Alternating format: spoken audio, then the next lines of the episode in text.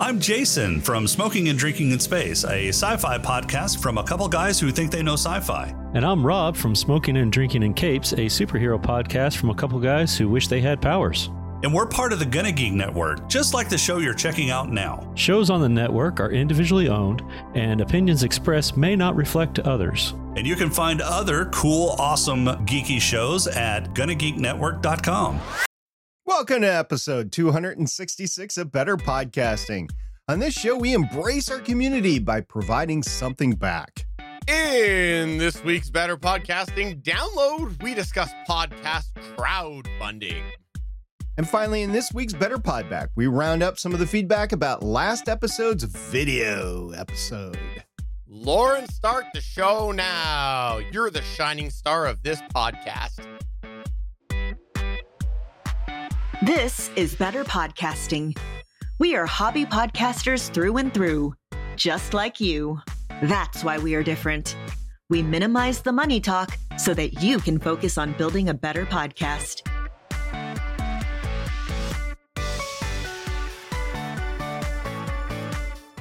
Yes, you've reached episode 266 of Better Podcasting. I am Steven, and with me, of course, is the wonderful SP.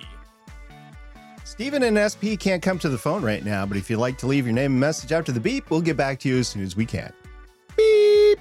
That's an awkward way to start a podcast. Uh, yeah, we're here to talk about some hobby podcasting things. If you haven't checked out the show before, we'd encourage you to check out the full back catalog. And if you didn't know about this, there is indeed a video companion to all of our episodes. If you'd like to see our mugs, well, first off, you might want to check yourself a little bit because why would you want to see our mugs? But if you do, uh, you can go on over to betterpodcasting.com and check that out. And you can also interact with us over on our Discord server at betterpodcasting.com slash Discord. Today, we've got a bit of a fun episode because in the past, we've talked about how podcasting can help you build a community. However, if you follow a similar path to our podcasting endeavors, you might find that you want to build a podcast based on interactions that you've had within an existing community. For example, you may be a part of a Facebook group or a Discord server that shares a common theme. You may want to build a podcast out of the relationships that you have built within that group. Maybe you're a part of a local community that gathers to play D&D and you think, "Hey, this would be a great podcast." So you want to build one of those. Or maybe you might even be a part of some form of community event program that you think might benefit from having a podcast. Whatever the case may be, there are some considerations that you probably want to have when you're starting a podcast from an existing community. And today we want to talk about and point out some of the things that you might want to consider when you are going to create a podcast that stems from a community that already exists. Let's begin by talking about the obvious. The question Can you officially start a podcast for this community? If the community is not one that you've created, it's not one that you've blood, sweat, and tears built from the ground up, it's just one that you're a member of, you should find out what the rules are for the community that you're looking to start the podcast for. Who do you have to talk to? Who's in charge? Is this something that they're interested in, whoever they are? Do they have any specific asks? And you should consider if you want to start a podcast for somebody else's community in the beginning. For example, are you okay building a product for somebody else's organization, brand, their business, whatever? You are now building something that is now a product of somebody else's idea. At first, you might think this is a bad idea, but community programs often rely on group efforts for the common good. For example, somebody might create a community event that they help drive the operation for a couple of years before somebody takes over the reins. This might be the same for a podcast. This might be your contribution to help the greater good for your community, at least for a while, however long that while is. If you are going to build for somebody else, though, you need to consider all the factors. First, operate like it's not yours. It's probably not. Who's going to pay for it? Who's responsible for organizing the time, the schedule? What support do you need from other community members and putting on the podcast? And then what is the succession plan? We'll talk about this later, but if you have a set amount of time you want to do the podcast, make sure the community members know that up front. that this is not going to be perpetual? And are there certain considerations or rules the community needs you to follow? These are all considerations that you're going to have to go through if you're building a podcast in somebody else's community or just one that you belong into. Other things to consider include legalities of playing in somebody else's creative pond, so to speak, like copyrights, trademarks, and likenesses. We're not attorneys, but you have to consider these questions. Are you able to use the community artwork? We'll discuss this later. Can you use the organization's title in your title? And we'll also talk about this later. We just wanted to point out there's legal discussions or legal considerations you need to take into consideration. Not to mention the standard revenue agreements that you have with any podcast, creative control agreements, and funding decisions that you'll have to make within the podcast team itself to begin with. And if it is your own community, one that you've started and then you start a podcast out of there, you should consider some of these things as well. It's not isolated to somebody else's community. What rules have you helped establish for the community? You don't want your podcast to come off as do as I say, not as I do. And you flaunt the rules by having a podcast about the community when one of the rules of the community is no podcasts about the community. I'm just using that as an example, but it could happen. And here's another example. If you have a long-standing tradition of creating other community projects through community interaction, you may want to apply those standards to this podcast creation as well. But there is a third option that you got on the table, and I, I, I like this one, and and it's to create a podcast that stems out of the community but isn't directly associated with the community. For example, you might be a part of a geeky community, and there might be several people within that community that you regularly discuss Star Trek with. Maybe you create a Star Trek podcast with those folks, but you keep the branding and the operation and everything all independent. In this situation, you're probably going to have some people from the existing community that will come and check it out. As community interest, we'll probably start to talk a little bit about it if there's a few of the community members that are going to be doing a podcast. Fun fact Better Podcasting here started out of the Gonna Geek community because SP and I were just both talking regularly offline about podcasting, particularly hobby podcasting, and sharing some of the same grumblings about some of the podcast advice shows that were out there. So it was a natural fit for us just to create that. At first, it was not like anything directly tied to Gonna Geek, but it was sort of spun out of that because we met through Gonna Geek, kind of.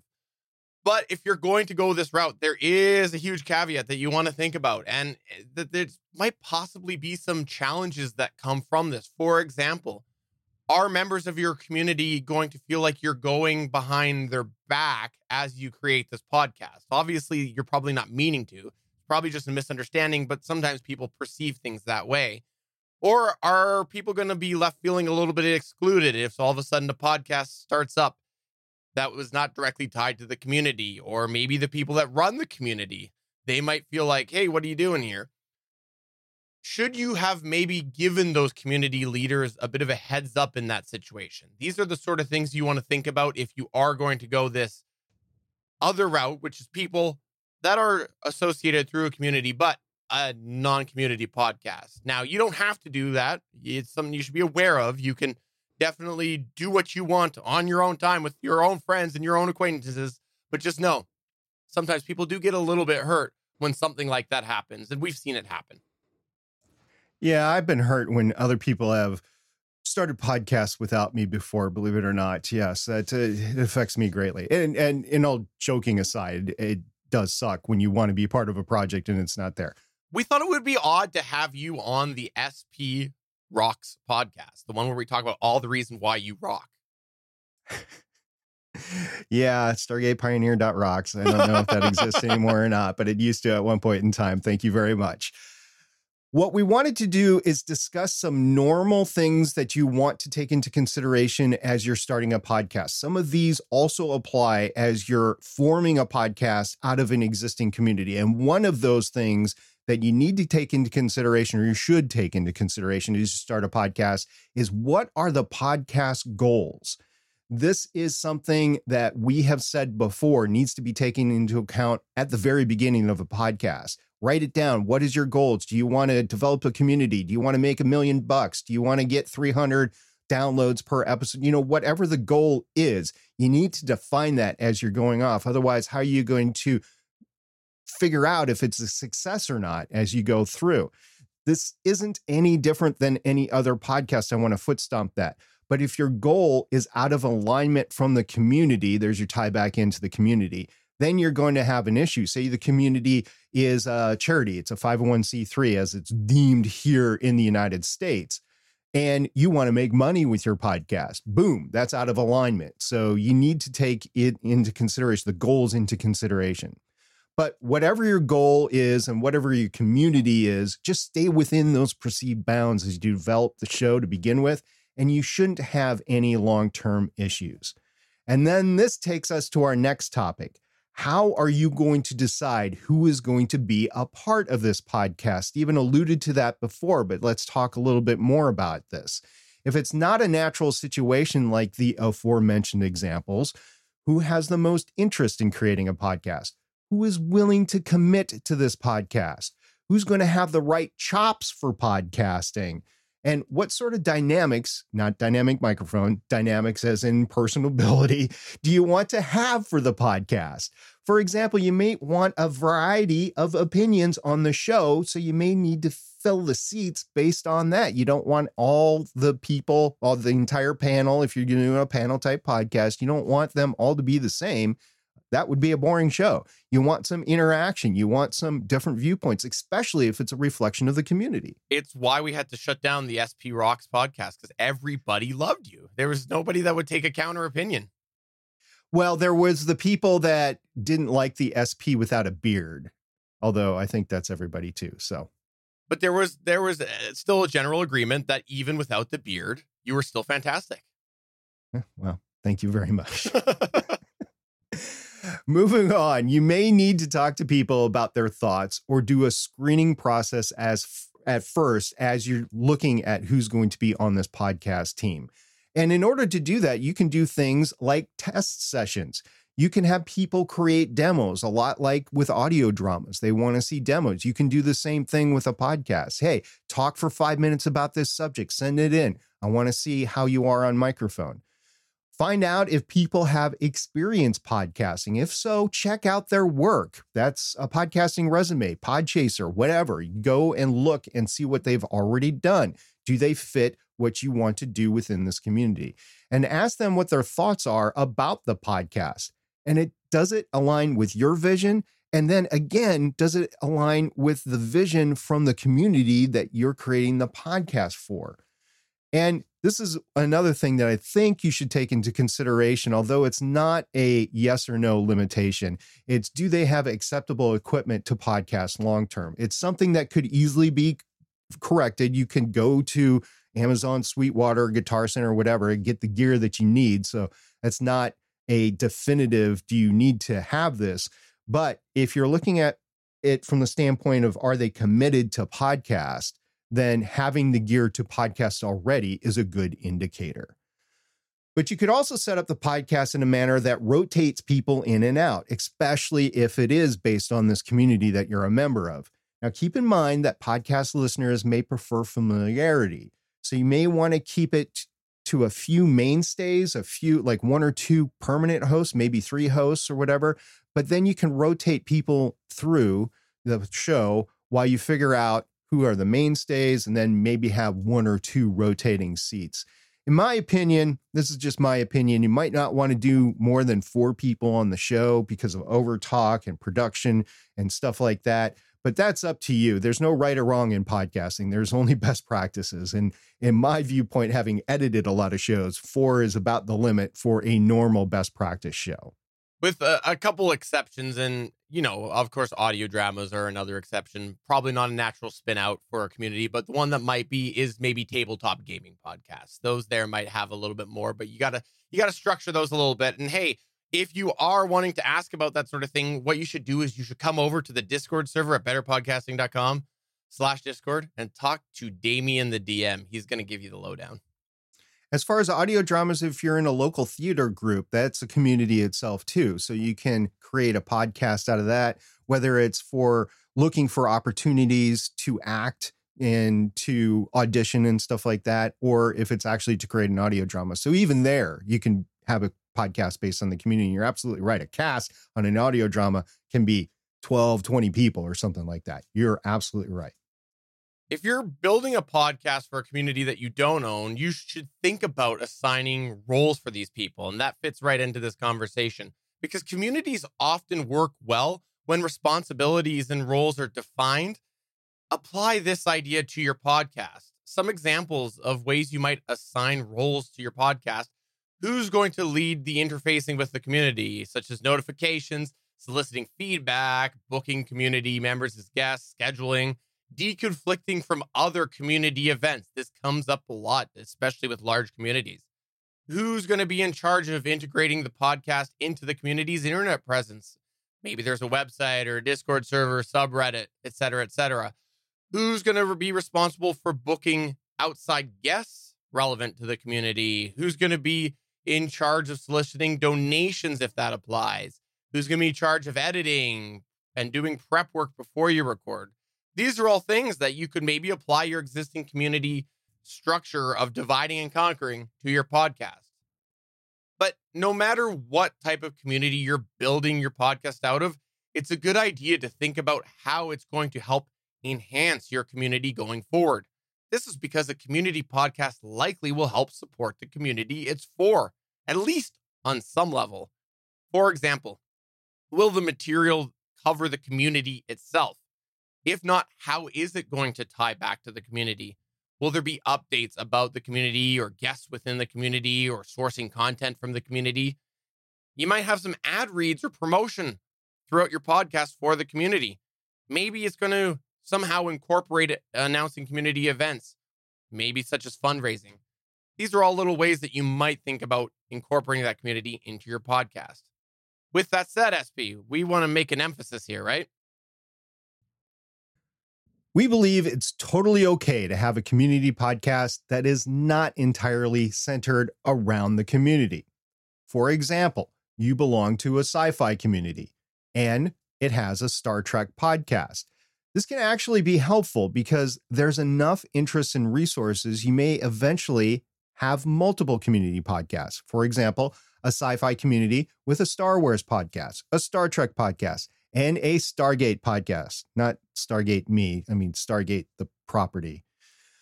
Or you could have a tabletop gaming community and have a couple different podcasts for different particular games. There is at least one Discord server out there that is like that.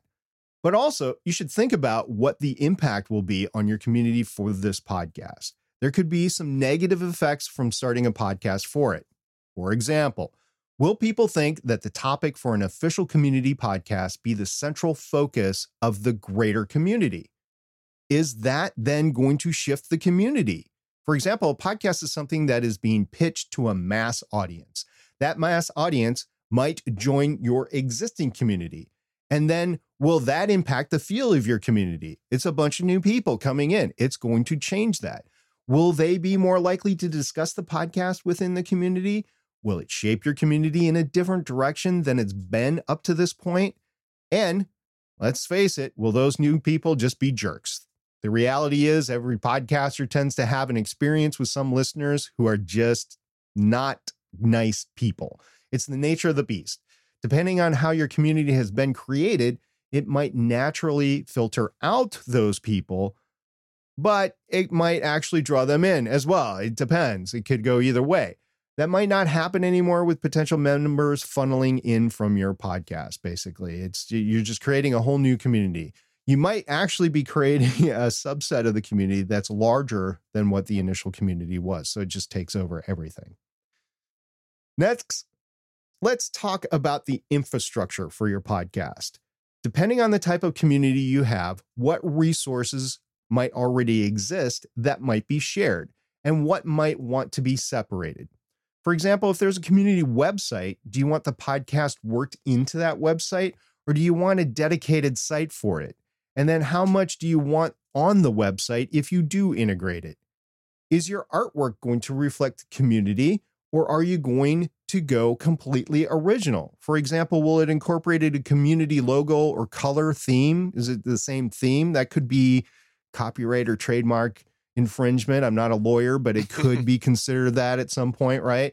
And depending on the nature of the podcast, are you allowed to use the logo? If so, is the community logo licensed? And if so, what is it licensed for? It might just be for the community event and not suitable for podcast distribution. There might be rights to the logo.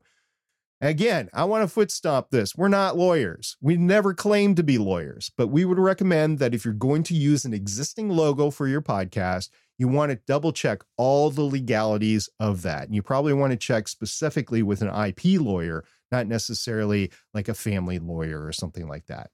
But what about the physical resources available in the community? If your community is in person, is there equipment you can leverage? For example, is there an existing sound system of decent quality that you can tap into in order to record your podcast? This could be anything from a religious community, a a bar that might have a sound system that you can use during off hours. It could be a ski lodge with a sound system, a stage, you know, performance area. These things exist. And if your community is based around them, then you could possibly use the existing audio equipment. Now, what about marketing and advertising for your podcast? What are the areas within your existing community that can help promote the podcast? Can you tap these? Or is it considered, well, it's a little bit too much for them. Let's not put too much work. A lot of these communities that we're talking about are just fan based or community or uh, volunteer communities. So, yes, you want to get all the help and leverage you can, but you have to really be cognizant not to overpush the boundaries of the availability of the people that are already in the community. Moving on, along the lines of this cross pollination from your existing community, it's worth consideration that you may want to ensure your podcast has a similar feel and tone to the community that exists. For example, let's say that you've got a pretty jovial, lighthearted tone within your existing community if you're going to start a super serious podcast, that might be a little jarring for the community members to go to. They might feel like, hey, this isn't the community that I know. Or maybe you have a certain type of etiquette established within your community. How's it going to feel to people if that etiquette doesn't translate to your podcast? It might be a bit of a turnoff to them, like literally turning off your podcast. For this reason, we'd recommend that you make an active effort if you are going to start a podcast out of an existing community, to incorporate some community familiarity to your podcast when you're developing it. For example, if you had a local organization that cares for a large green space in your neighborhood, you wouldn't want to have that edgy rock and roll feeling to the podcast. Similarly, if you had a podcast based from a hot rod organization, you should probably ditch that NPR style to your show. A show based from a high school athletic association would probably not want to use adult language and content. And a podcast from a hobby podcast community shouldn't talk heavily about monetization. Oh, wait, is that too much on the nose? Oh, I see what you did there. Moving on. A podcast from a community also would have to match up its release schedule to the tempo of how fast the community moves. If the community is based on a seasonal activity like a summer beer baseball league, you might want to release weekly in the summer and either take a winter hiatus or move to a monthly release schedule when the news is slower. If your podcast covers a volunteer organization for your state fair, and I don't know if you have state fairs up in Canada or not, are they province fairs? Do you have I province fairs? Say we don't have states. I know you don't have states, but you have provinces. Do you have province fairs? No. Yeah, so it's a US thing. All right. So, anyway, if you have a volunteer organization for your state fair, you might want to go daily for the few weeks right before and during the event, but weekly or monthly for the rest of the year. Maybe your community is a neighborhood homeowners association, and an episode each season is enough, four episodes a year, or maybe a fifth with the annual homeowners association meeting. As with any podcast, the possibilities for release are not really bounded by anything. There's no right or wrong answer. I've already said that once this episode with podcasting, except what fits the content and your audience the best. You have to figure that out. Now, the next thing that we want to really hit with a heavy hand is that your community very well could influence the format of your podcast. What we mean by that is, will there be, say, a news and announcements to go over in each episode. you might want to add a segment for that. Does your community exist to celebrate a certain type of fandom? Your episodes probably should reflect something about that IP, intellectual property. Did your podcast grow out of a local theater community? Maybe a good scene or two during the podcast would be fun. Also, ask yourself are there any affiliations that should be in line with the community? If the community your podcast grew from is environmentally and green energy based, you probably don't want to have a coal mining sponsor. A flat Earth society probably shouldn't use Starlink as an internet connection.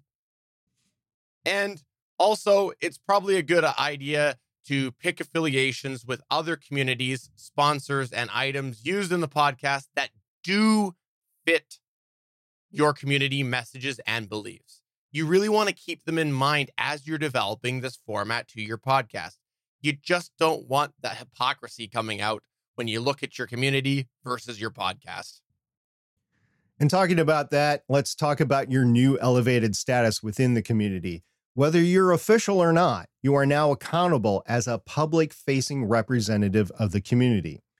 Odds are your podcast won't be a private podcast. Those do exist, but you're listening to better podcasting. A lot of people that listen to better podcasting, I would say 99.8% do not have a private podcast.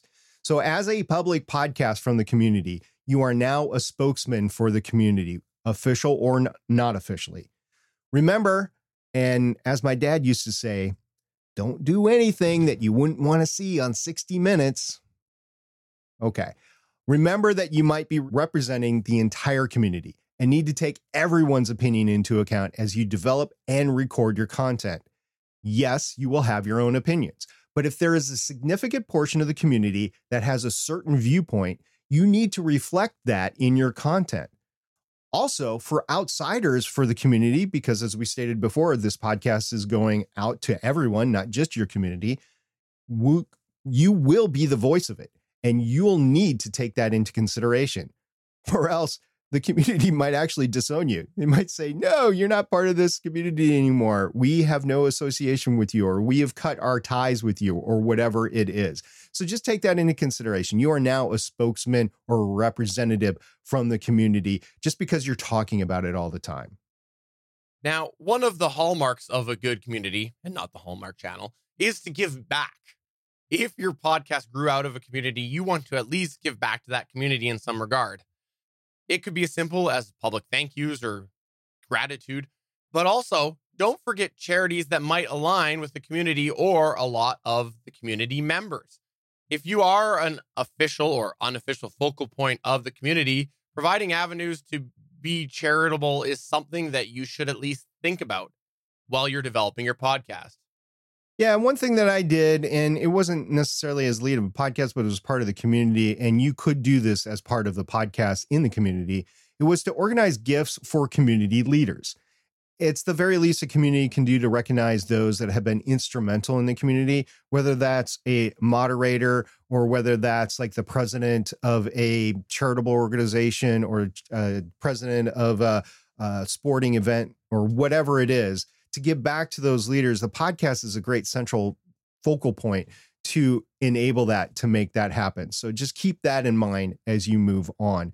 One of the things that I think, in terms of since I've been through it, is like high school organizations. It doesn't matter what they are. There's some sort of parent organization. Of course, there's the stereotypical PTO, but there's also like athletic associations or the band parent association or the drama parent association. You know, depending on how big your high school is, there's a lot of those. So to give back to the people that are like the president, the secretary, the treasurer of those organizations is pretty big. And if you have a podcast surrounding that, that's just a great focal point to remind people to contact whoever. Maybe it's you to get those donations in to give that gift to the community leaders.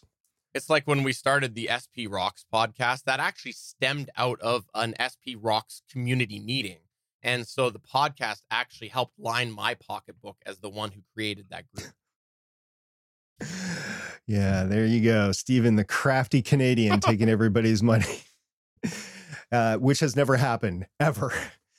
One of the last things we want to discuss is how do you handle feedback? What are the considerations with that? If most of your feedback is coming from the community, it will probably impact how seriously you take criticisms and it may impact how you select even positive feedback to read on the show. You're going to have a more personal relationship with your audience in this type of podcast because you're making this podcast from the community. So at least you know the community and you probably know a great number of people in the community, if not everybody in the community. So your audience in that type of podcast, you're going to have to tread a little extra lightly with that when responding to feedback of any kind.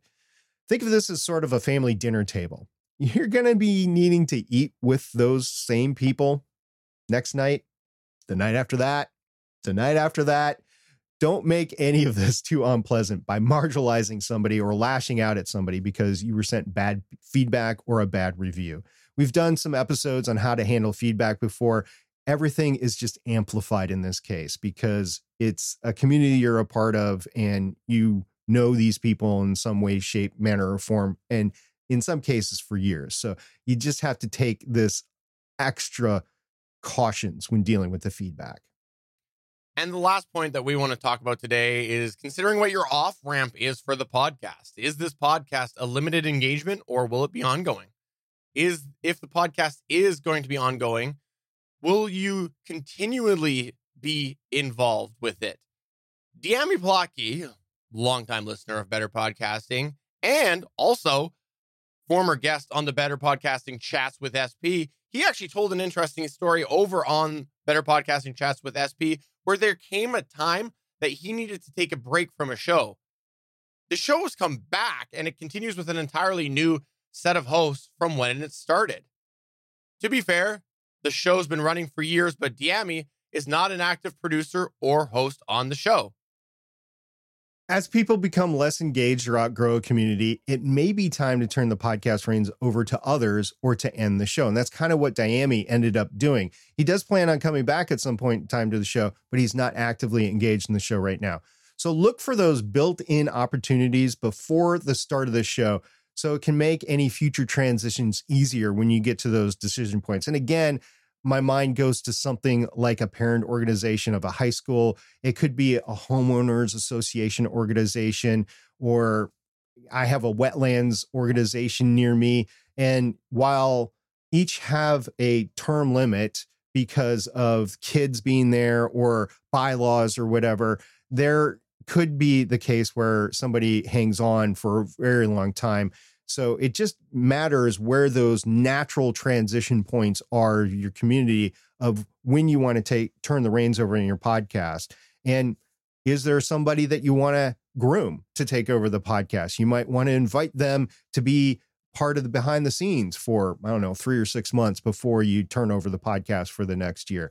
I don't know if they'll take it over. I don't know if they'll keep it going, but at least you will have left the podcast in a manner that it could continue in the future as we've described, it can be both like a business based show in some ways, but much freer, like a hobby podcast in some ways. The trick is just to acknowledge what the limitations are and to work within them or around them as necessary. And remember what your podcast goals are. It's something we said near the top of the show.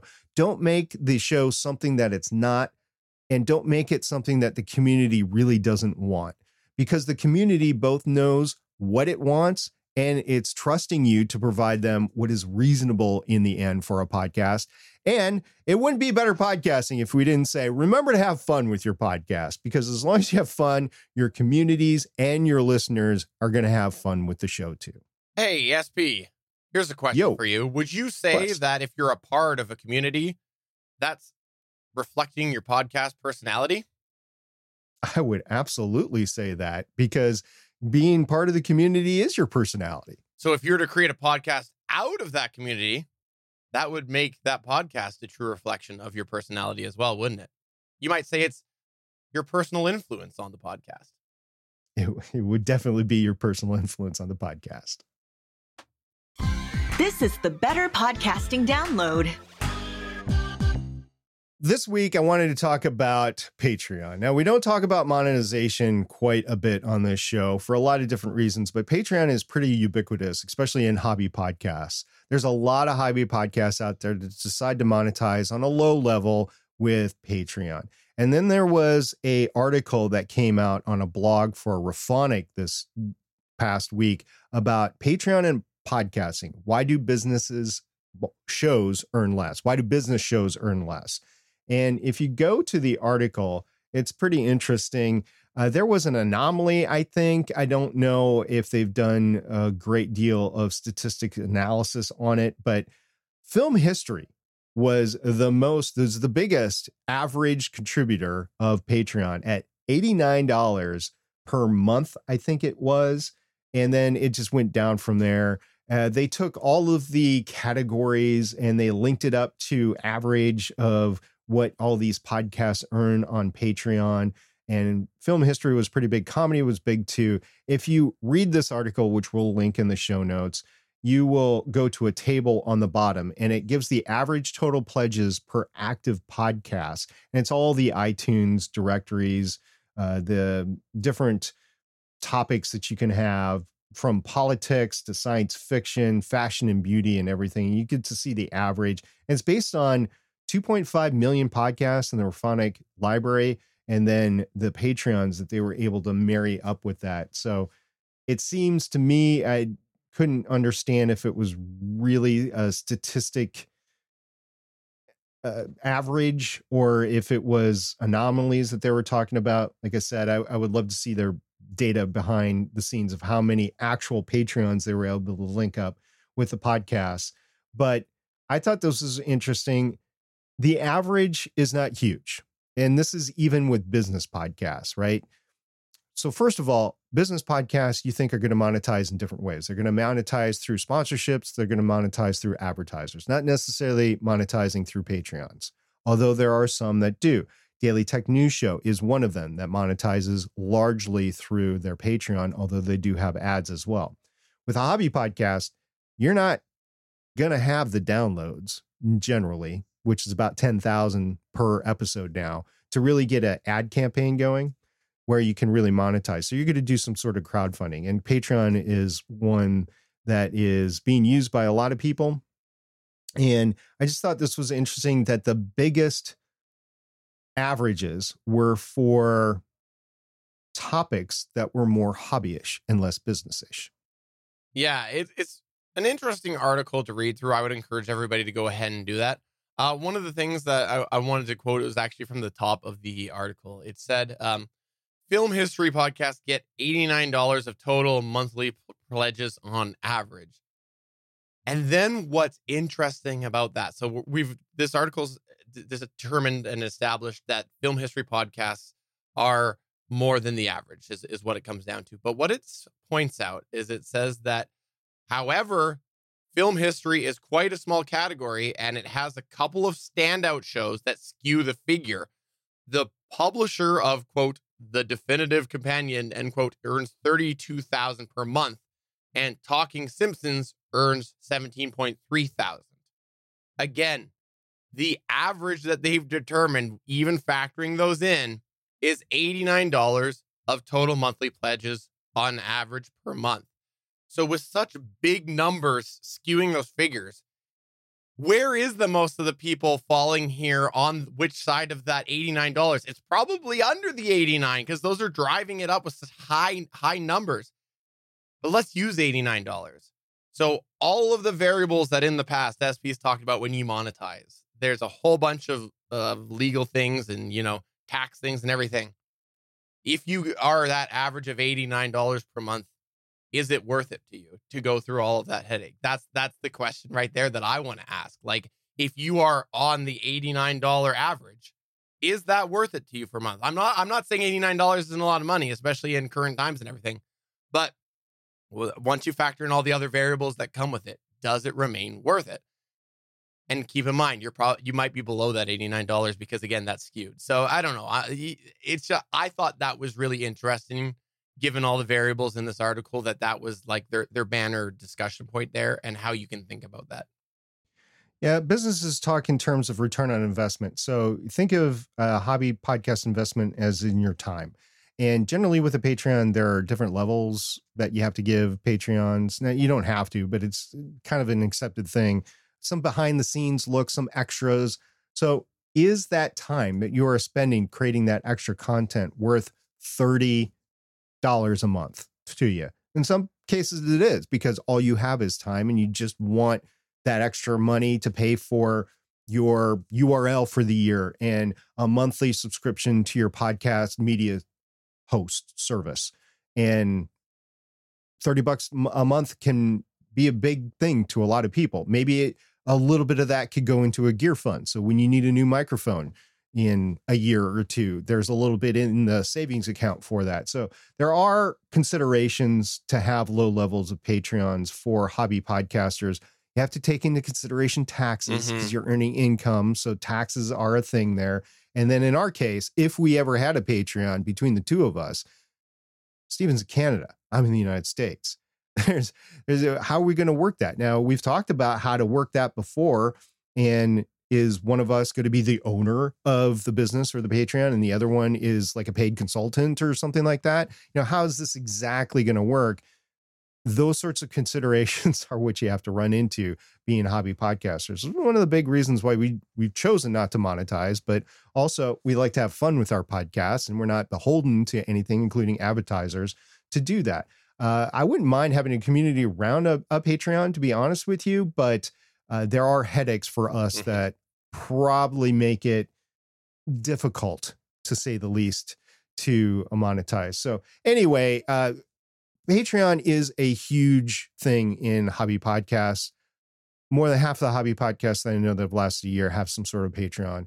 So, yeah, I know that y'all use Patreon and you all have plenty of things to say. I just want to say that businesses have difficulty in in filming this, and it's not. Film history is at eighty nine, but you have comedy and books at the top. If you look down this list, there is, and I again encourage you as a listener to look at this list. Go find where your uh, criteria or your topic is for your podcast, and see where you would fit in an average of all this, and uh, just take that into consideration as you make your decision.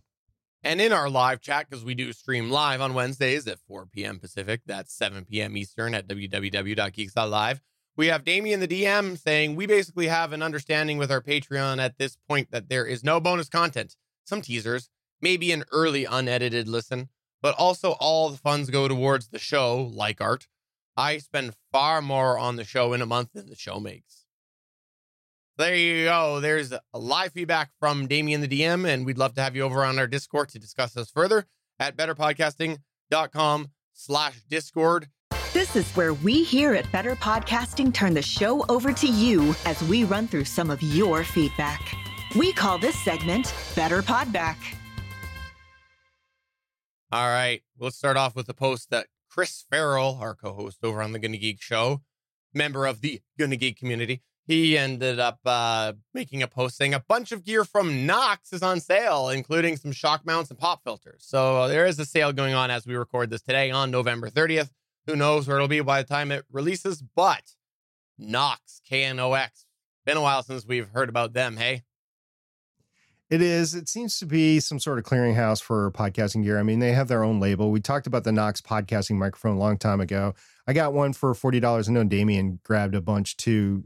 He's in the chat right now. When they first came out, they're a USB slash uh, the XLR microphone, just the same as an ATR twenty one hundred or a Samson Q2U. Uh, but they did a bunch of other stuff as well. So yeah, Knox continues to be in the gear area, but not necessarily the microphone area because that microphone hasn't been available for years. Also, we got a piece of feedback from another person in in our uh, Better Podcasting Discord. Um, What uh, did this person have to say? uh, this person said? Lesson learned when the Rodecaster Pro 2 256 gigabyte SD card says it has eight hours left on the screen. Not enough time to fully record a bed bat uh, ba- ba- Bader Bader Powd. Oh, better podcasting chat with SP. yes, yes. Last night I had a great recording with Steve Barnes, and he does a podcast about the Wheel of Time, and we were chatting for quite a bit. I had eight hours left, so I'm like, okay, I'm going to let this ride. I'm going to see how long it takes. Unfortunately, 16 minutes before the end of the podcast, it stopped recording.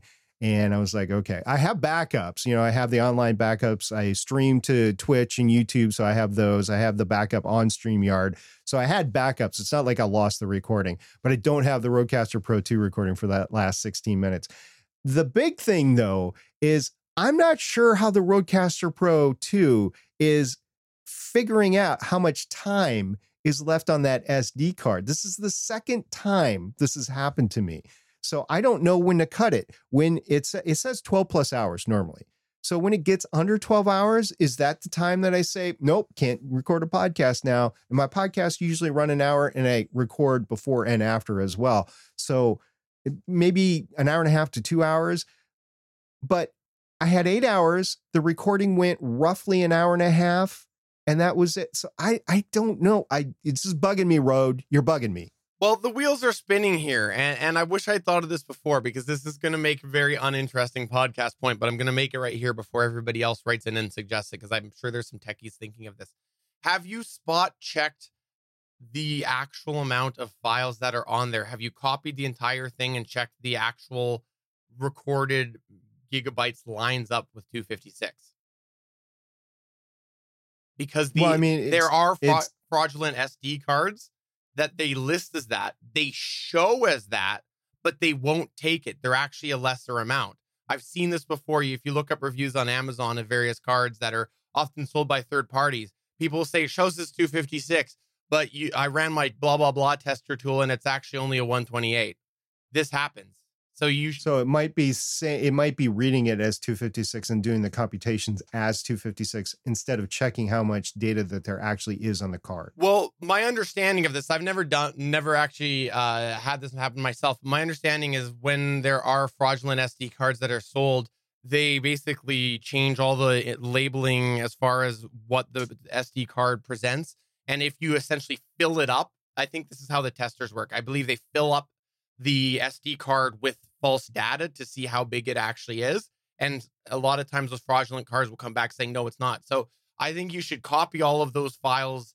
Or you might even be able to right click, you know, load it to, mm-hmm. to Windows and properties, select them all and, yeah. and prop right click properties, or at least copy it over and see what it actually is. I just thought of this right now. Maybe it's the SD card. Yeah, maybe it's a Samsung card though. It's a Samsung SD micro SD card. But that's and, that's my my point about it is is um and I'm not putting you in the, trying to put you in the hot seat. This just this wheels just yeah, spinning sure. now. Is um they the fraudulent cards are sold as Sam, Samsungs. Um they uh, they might not actually be Samsungs. Uh, in All our right. chat, we actually have Liberty Dude saying we don't buy memory cards off of Amazon because of the amount of fraud. Uh, it's the same thing I've taken on Amazon.ca. Okay. I've I've seen those reviews come up enough. I only go to local stores now, but it might not be. I might be giving Rode the benefit of the doubt here, but I, I just, it just occurred to me now. Yeah, no problem. I'll check that out and I'll report back next time. Yeah, take us off path there. Uh, sorry about that. no problem. We also had some feedback from Randy Walker on the Discord. He said uh, in the episode 265 feedback, one thing he kind of danced around but didn't directly address was video for recording but not published. I use Squadcast for IT in the D. We have video for facial expressions slash replying, etc., but only record and publish audio. Using video to help with recording the audio. Yeah, that's exactly what we were talking about. I don't know if we actually said that. I mean, we said that right at the beginning of the episode, but I don't know if we ever said we aren't recording the video but that is the case for a lot of podcasters where they use the video to connect, maybe even record the video, but they never use the video. They just use the audio from the podcast. Yeah, and that's what we were highlighting at the beginning was all of the benefits to seeing each other in there. We actually had a bit of an interesting back and forth discussion as well and and one of the possible pitfalls by doing that is if you're not aware that you're not having a video show and that you're an audio show, uh, you might you might not translate actions into words. And what I mean by that is let's say you're recording a podcast and you see somebody react to something and and they have a very large expression and you go, "Wow, SP, you you you must think something about that." The audio listener hasn't seen that reaction. So you almost have to rephrase that. You might go, "SP, I have a feeling you have some thoughts about this." Because the listener hasn't seen his reaction. So how would they have any idea that he does have some thoughts? Another comment we got is another good use of YouTube that we recently found was making shorts of our bloopers. And this was from Yakko. Oh, I love bloopers. Gotta love me some bloopers.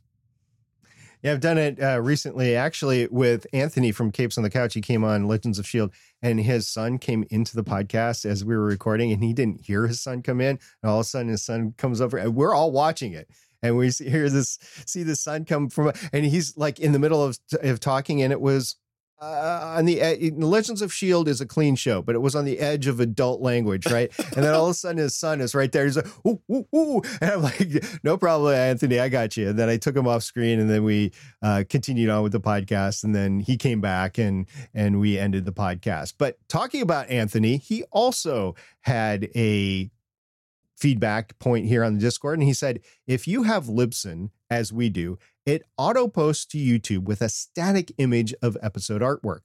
We get a decent amount of traffic from the YouTube and the occasional comment, even. Imagine having to do manually to do it would be more challenging. And lastly, we had Gap Progman say, My two cents on posting to YouTube. Is that where your audience is? Great. Do you have the personal bandwidth to post there and more importantly, manage that? Great. If not, then from a purely inhuman logical perspective, don't post there. Very valid point. You got to balance that time. You really do. You got to find out what is the best. And I, I want to actually back up to talk about the bloopers thing. I love bloopers. We got some pretty fun bloopers on this show.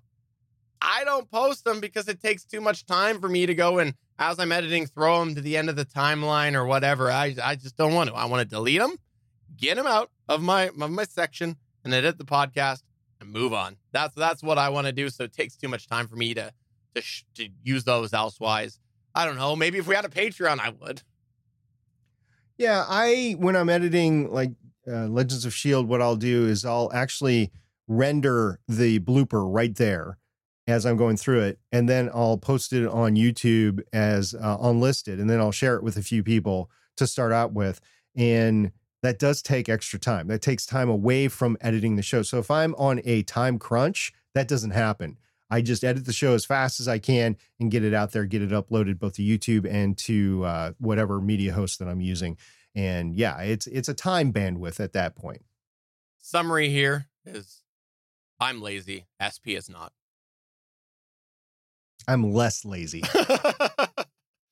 well, I'm th- still lazy. Thanks to everybody who has checked out the show. If you got some feedback, we'd love to hear from you. Come on over to our, Discord at betterpodcasting.com slash Discord. You can still check out the Better Podcasting Twitter over at twitter.com slash betterpod. You can find us at facebook.com slash betterpodcasting, or you can find us on Mastodon. Really hard to do that. Mastodon's weird. Uh, come on over and check out betterpodcasting.com or email podcast at betterpodcasting.com. We would love to hear from you. And hey, while you are thinking about writing us and sending us a lovely message and giving us fantastic feedback, or more likely, negative feedback, let's be real here. Yeah, you should go ahead and chime in on our next week's episode, which will be the last week before we get into our gear episodes which oh. is that ideas aren't always original. We're going to talk about how sometimes your idea is not going to be an original idea for your podcast, and that's okay. So you can go ahead and write us your thoughts about that. We'd love to incorporate that when we record next week's episode. And then, yeah, like I said, we're right into the gear episodes, our favorite time of year. Might be a little bit different this year. Yes, we have had uh, new gear additions, but we've also had some removals. We might look a little bit at the removals too. Hmm. Yeah, and uh, about that topic for next week, I'm looking at our show notes. It's it's like it's half done. I mean, there's there's a whole half that needs to be filled in. So please get me your stuff so I can fill in the show notes so Stephen doesn't yell at me. Don't like it when Stephen yells at me. You know what though? Uh, we're just not going to have an original idea for the next week's episode. That idea is someone else's. No, it's not. I don't know. Someone probably has somewhere, but uh, we came up with ourselves. So come on over to betterpodcasting.com and check out the back catalog, including Better Podcasting Chats with SP. So for episode number 266, of Better Podcasting. I'm Stephen John Drew, and in Canadian fashion, I'm apologizing that you had to hear my sick voice over the last hour. And I'm SP saying if you have a community and you create a podcast, have fun with it and let us know how you did. We'll see everybody next time. Bye. Bye.